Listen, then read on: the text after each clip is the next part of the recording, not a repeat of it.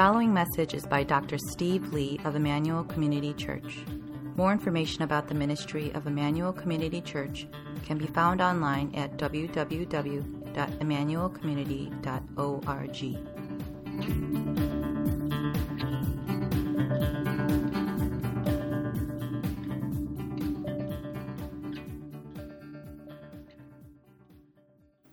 The writer of Ecclesiastes, who calls himself the preacher, is on the search for wisdom.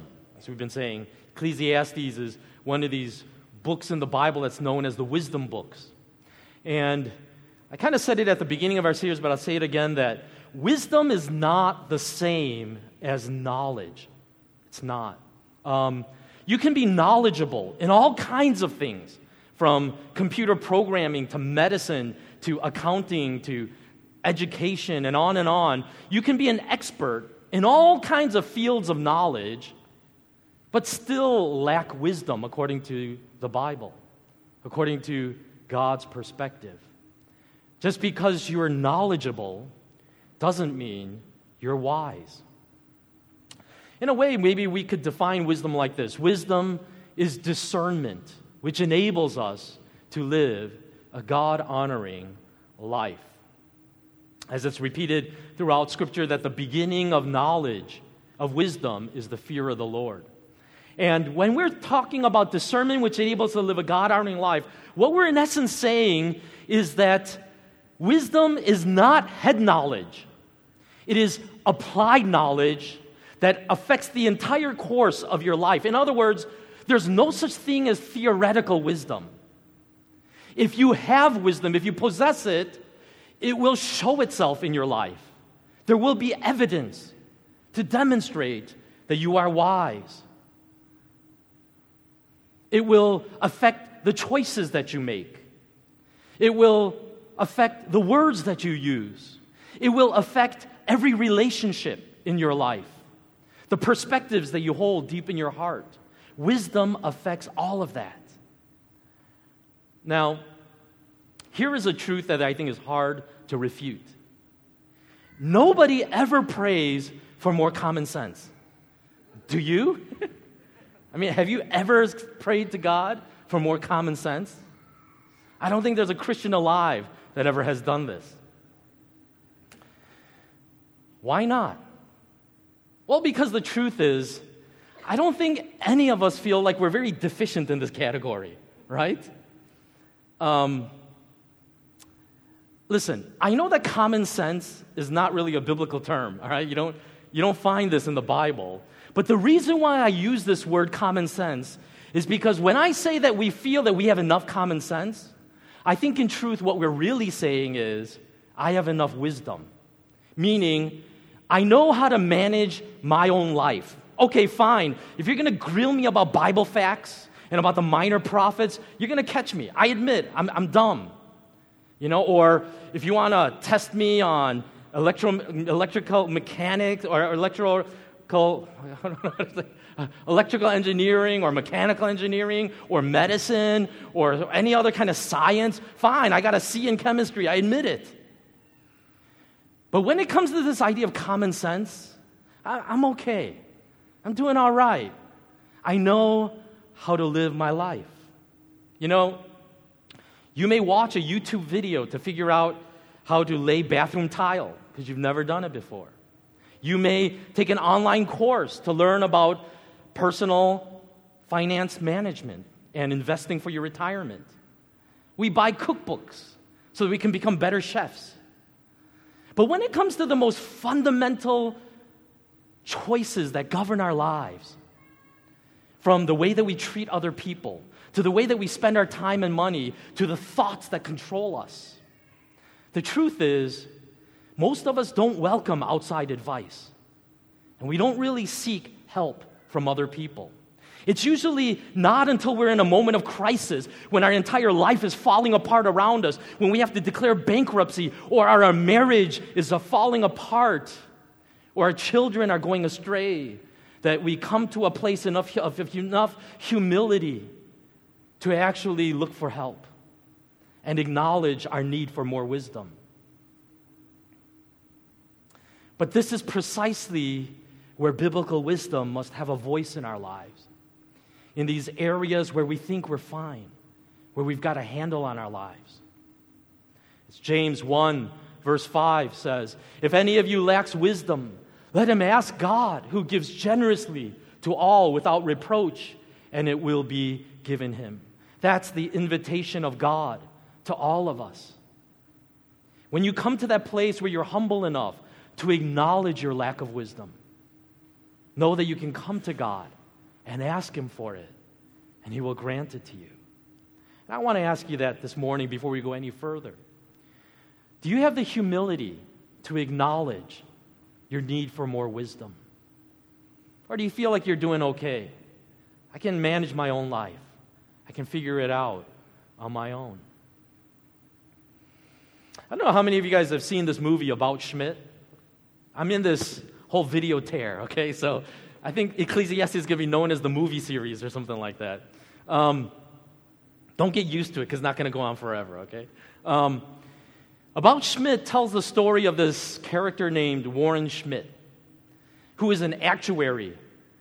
Uh, and he's just retired after giving his entire life to serving this Woodman Insurance Company in Omaha, Nebraska. If you know this director, Alexander Payne, he sets all of his movies in Nebraska and uh, uses it really as a, as a character in his movies. Um, several days into Schmidt's retirement, uh, he decides to sponsor a child in Africa.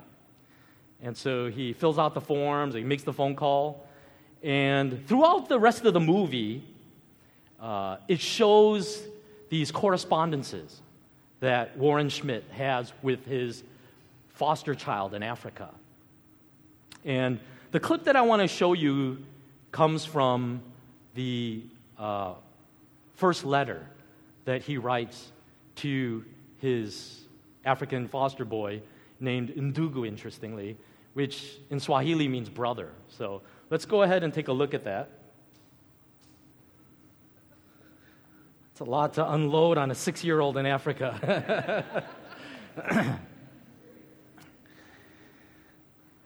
Having entered the final season of his life, Warren Schmidt is forced to take a hard and honest look at himself and the things that he lived for. The company to which he has dedicated his entire life has already moved on without him just days after his retirement.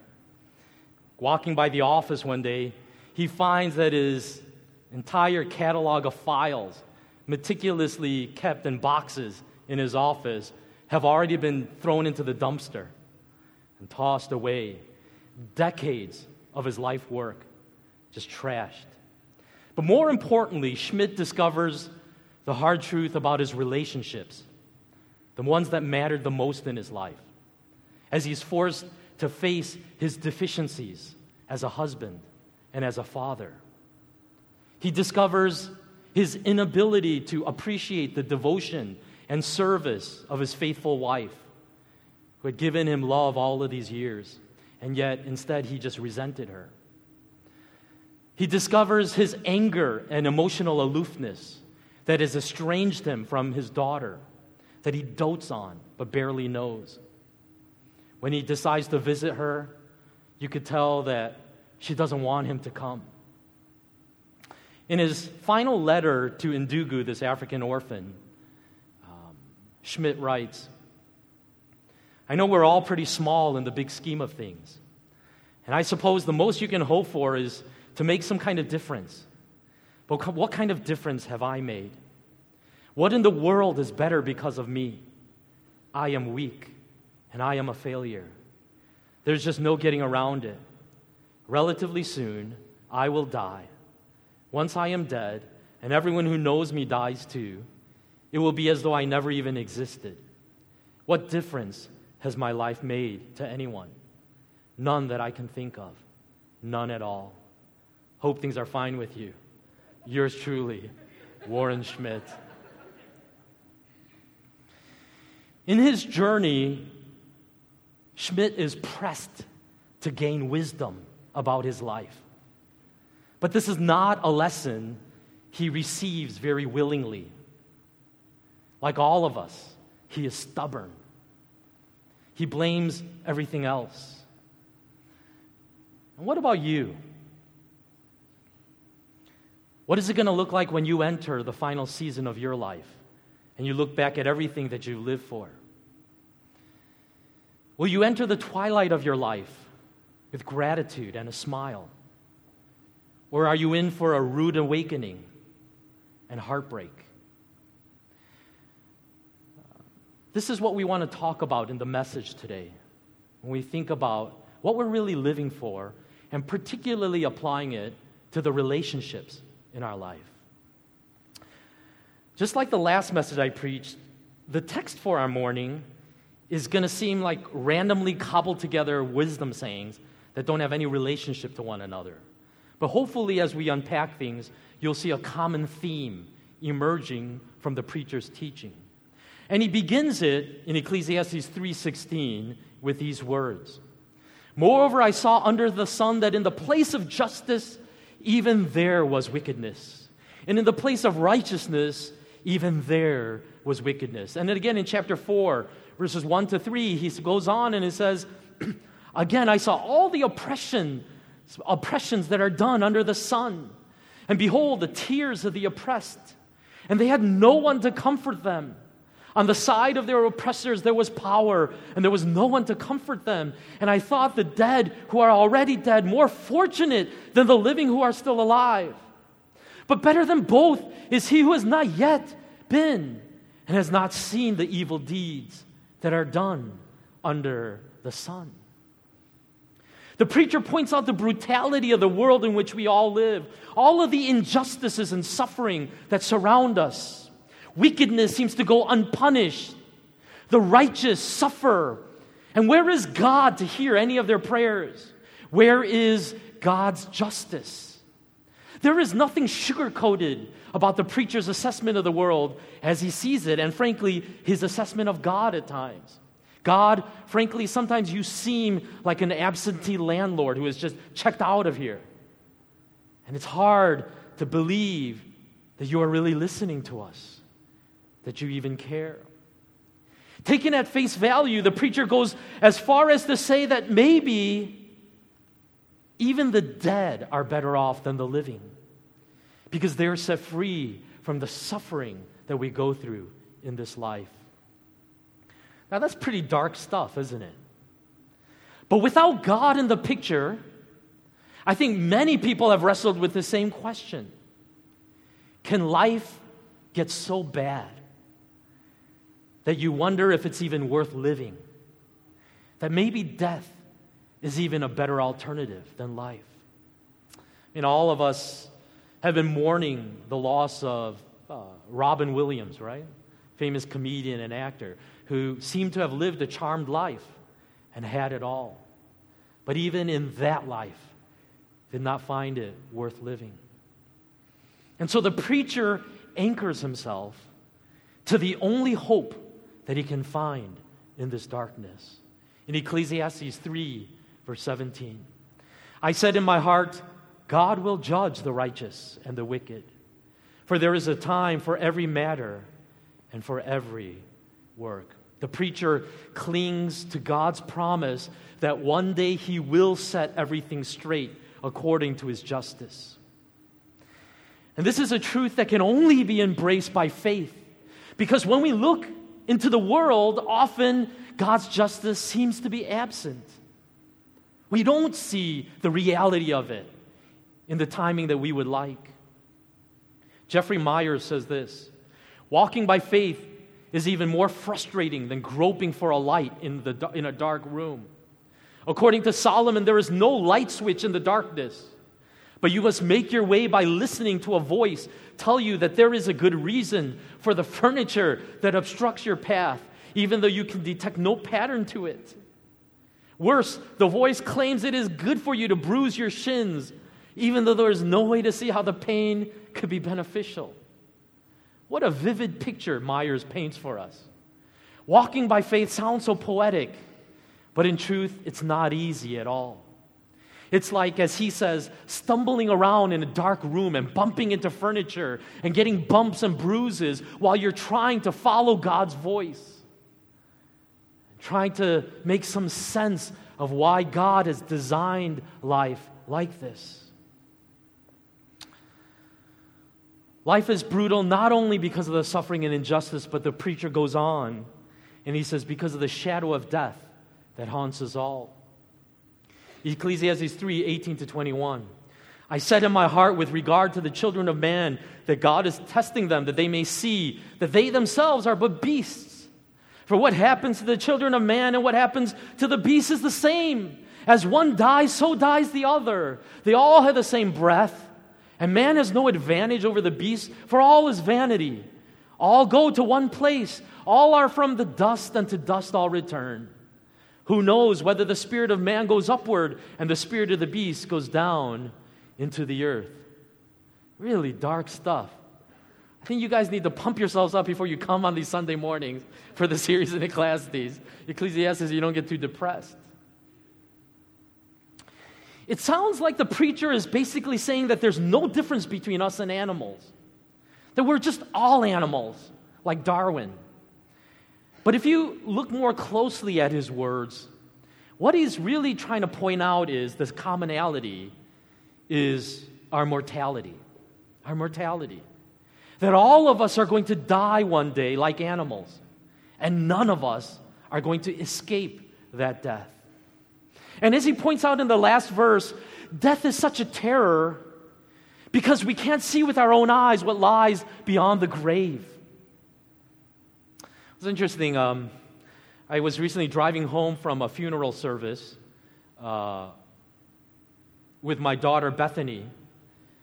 And while we were riding in the car, uh, I asked Bethany, uh, what are you going to say about me at my funeral when I die? If you have the opportunity to give my eulogy. This is what Bethany replied. I'm not going to tell you now. It's going to be a surprise. Well, I didn't really know how to reply to that. Um, there's no experiment that we can run to definitively prove the afterlife, is there? There's this interesting doctor named Duncan McDougall, who back in the early nineteen hundreds conducted these morbid experiments where he put a bed on a scale and thought that he could weigh the human soul. And so when these patients expired, right at the moment of death, he saw if there were any deflections in the scale. And what he realized was that each body was twenty-one grams lighter after death, and said the weight of the soul is twenty-one grams. Only problem is that there were all kinds of experimental errors in the way that he conducted his experiment. And so nobody really knows, and it's too morbid to repeat that experiment, so nobody wants to do it. We have these books like Heaven is for Real. And again, it seems to suggest maybe some people have gone and come back and sharing their stories. But it, honestly, even as a Christian, in my heart, I just don't know what to make of these testimonies. I really don't know. I wasn't there. All I can do is base it on what they're telling me happens when you die. But just as with God's justice, what we have is the promise of God, that there is a life beyond the grave. And that is what we are called to obey, is simply a promise. And that takes faith. Jesus says in John chapter eleven, verse twenty-five, Jesus said to her, I am the resurrection and the life. He who believes in me will live, even though he dies. That is what we have to hold on to in this life. The promise of Jesus Christ that when we die, there is a life to come. And so it is by faith and faith alone that we can face death without fear. Well, the preacher then paints another picture for us. After talking about the brutality of life, about a person that is entirely consumed by his work. And I don't think that's by accident that he's connecting these two things. And he says in Ecclesiastes chapter four, verse four, "Then I saw that all toil and all skill in work come from a man's envy of his neighbor. This also is vanity and a striving of the wind." The motivation behind his frantic work is that he envies others. He's jealous. In this perspective, in this man's perspective, life is a competition. And everyone else is somebody to be beaten. And the preacher goes on in verses seven to eight, "Again, I saw vanity under the sun, one person who has no, no other, either son or brother, yet there is no end to all his toil, and his eyes are never satisfied with riches, so that he never asks, 'For whom am I toiling and depriving myself of pleasure?' This also is vanity and an unhappy business." Building on what he said earlier in chapter four, the preacher paints a fuller picture of a person that is so consumed with his desire for wealth that he has basically isolated himself from any sense of community. He is utterly alone. He is an island. He has nobody that he is living for but himself. In contrast to this kind of life, the preacher offers these words of wisdom in verses nine to twelve. "Two are better than one, because they have a good reward for their toil. For if they fall, one will lift up his fellow. But woe to him who is alone when he falls, and has not another to lift him up. Again, if two lie together, they keep warm. But how can one keep warm alone? And though a man might prevail against one who is alone, two will stand withstand him. A threefold cord is not quickly broken." Now, this passage is read at weddings all the time, isn't it? But the preacher is not talking specifically about marriage here.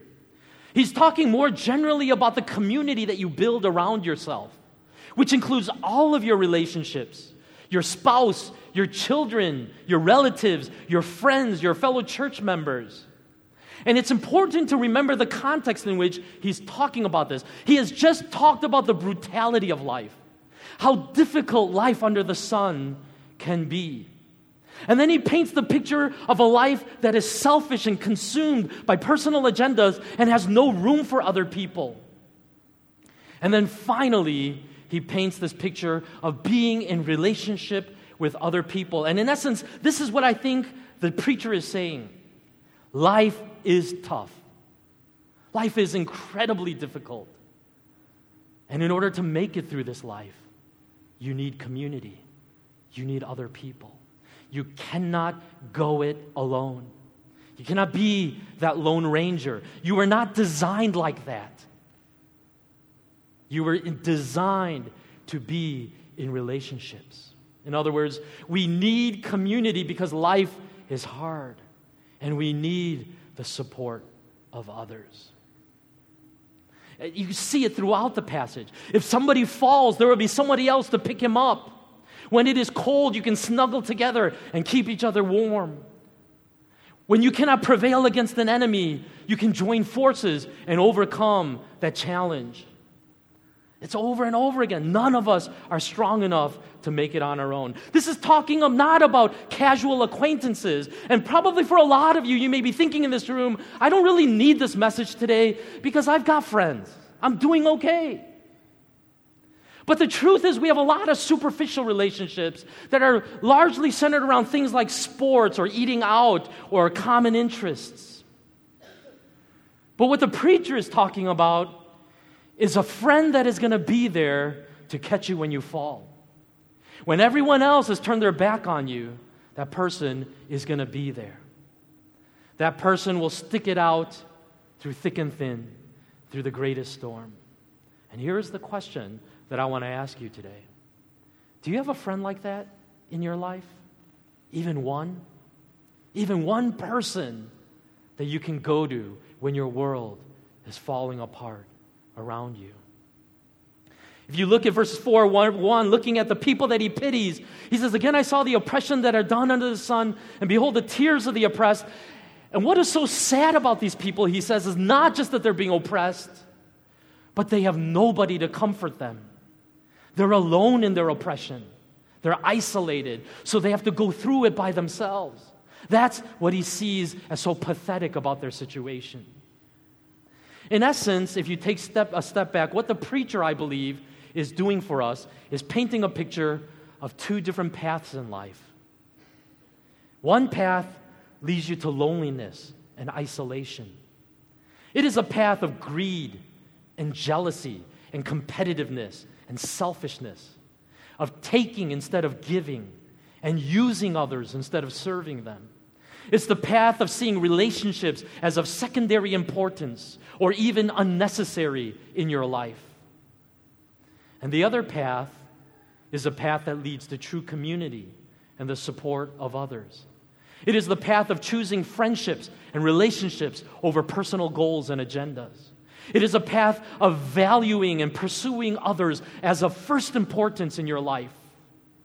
And the preacher basically is arguing, faced at the fork in the road with these two paths, always choose the path that brings you to true community in your life. Choose community every time. The battle to choose between these two paths is being waged in every one of our hearts all the time. Edward Hallowell at Harvard Medical School points out that there are two primary drives in every human being, and that is of achieving and connecting. These are the two prime motivators that drive all of us, almost all of our behavior. Achieving has to do with accomplishments, pursuing excellence, reaching goals, overcoming obstacles and challenges. Connecting has to do with our relationships, falling in love, forming lasting friendships, bonding with your children. And almost everything you do in your life could fall under one of these two big buckets. You're either trying to achieve or you're trying to connect. And in an ideal world, these two ought to work hand in hand with each other. That everything that we try to achieve in life ought to be for the greater good of the community that we're building. But in our fallen world, achieving and connecting often work against each other, don't they? And the truth is, achieving is often given greater status than connecting in American society today. John Orberg writes, "The twentieth century has, was littered with people who achieved great things but never connected. People who accumulated vast amounts of wealth, fame, or power, but never acquired an open heart. People who had a Rolodex of contacts but not a single friend. Every one of them died with bitter regrets, every one. Conversely, I have never known anyone who succeeded at relationships, who cultivated great friendships, who was devoted to their family, who mastered the art of giving and receiving love, yet had a bad life. No matter how, mon- how little money we have, no matter what rung we occupy on anyone's corporate ladder of success, in the end, what everybody discovers is that what matters is other people. Human beings who give themselves to relational greatness, who have friends they laugh with, cry with, learn with, fight with, dance with, live and love and grow old and die with. These are the human beings who lead magnificent lives. When they die, not one of them regrets having devoted themselves to people, their friends, their neighbors, their children, their family. Not one." I think all of us recognize the truth being spoken here. But at the same time, we all find it very difficult to live our lives according to it, don't we? Because the truth is, we're often willing to sacrifice community for the sake of achievement. This um, woman named Marla Paul, she was a very accomplished professional, was a successful columnist, published in many major newspapers. But to everyone's surprise, one day she wrote this article for the Chicago Tribune in which she confessed much to her embarrassment, her struggle with loneliness. Having moved to a different state and now working from home, she found herself in a situation where she wasn't quite sure she could really call out a single true friend that she had in her life at that point in her life. And in that article, Marla Paul writes, "The loneliness saddens me. How did it happen that I could be forty-two years old and not have enough friends? It seems as if every woman's friendship quota has been filled, and she is no longer accepting new applicants." And in the column, she wrestles with this nagging feeling that there is something flawed in her, something broken, that has made her life this way. And at the end of the column, she writes, "I think there are women out there who don't know how lonely they are. It's easy enough to fill up the day with work and family. But no matter how much I enjoy my job and love my husband and child, they are not enough. I recently read my daughter Hans Christian Andersen's The Ugly Duckling. I felt an immediate kinship with this bird who flies from place to place, looking for the creatures with whom he belongs. He eventually finds them. I hope I do too." Within days of this column being published by the Chicago Tribune, the newspaper was inundated with phone calls and letters from readers confessing their struggles with loneliness too. Lee Strobel writes, "Okay, I'll admit it. There have been times in my life when I've been profoundly lonely. Despite a flourishing career, lots of good acquaintances, and a fulfilling marriage, I've slogged through eras when I've ached for a friend to whom I could bare my soul. I can personally attest to the biblical truth that human beings were not designed to live relationally disconnected lives. As outrageous as it may sound, we will never feel whole until we experience community, first with God and then with other people. Without that, we inevitably sense something deeply awry in the depths of our soul." And let me just ask you that this morning. Do you struggle with loneliness? Have you ever struggled with loneliness? I think the truth is none of us want to admit we're lonely because, frankly, that's a problem for losers and misfits, isn't it? I mean, if you tell someone, "I'm lonely," it makes you look so pathetic. Like, what's wrong with you? Get a friend. But the truth is, I think loneliness is a lot more real than we care to admit. Why is it that we long so much for connection, and yet at the same time struggle so much to find it? Well, what the Bible tells us is that when sin entered our world, it not only broke our relationship with God, but it broke our relationship with one another. And we see that the moment sin entered the world in the Garden of Eden, when Adam and Eve ate the forbidden fruit and they sinned against God, what happened? Not only did they hide from God, but they turned on one another. And Adam, instead of protecting his wife, threw her under the bus and blamed her. "She did it, God. Punish her, not me." And it's within one generation that the first murder happens in human history, as Cain kills his brother Abel, enraged with jealousy against him. And from that generation on to our very own, human history has been marked by an utter collapse of community, our utter inability to live with one another and accept each other and care for each other. And each of us is isolated in our own silos, desperate for that connection. And yet we are our own worst enemies, undermining the very thing that we desperately seek.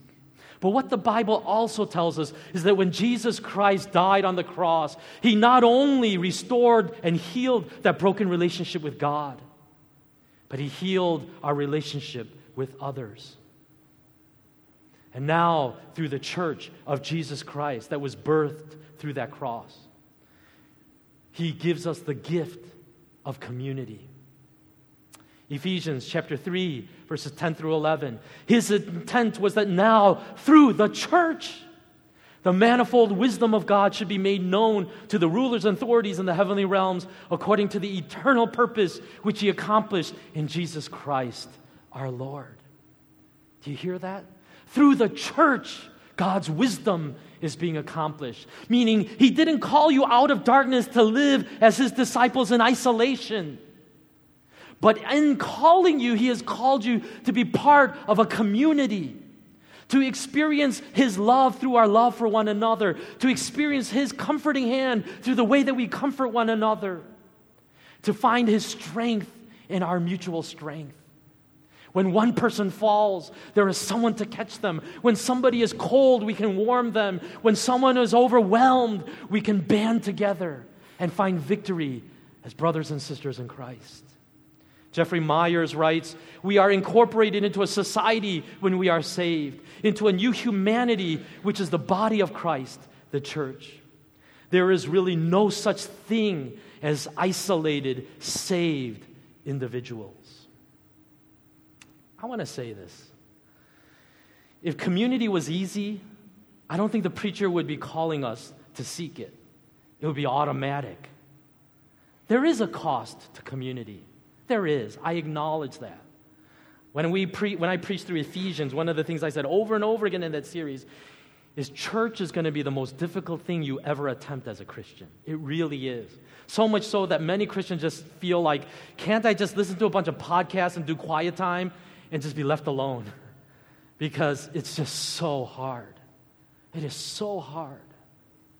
And I sympathize with that. And yet at the same time, we can't avoid this teaching in Scripture, that we were called by God to be in community with one another.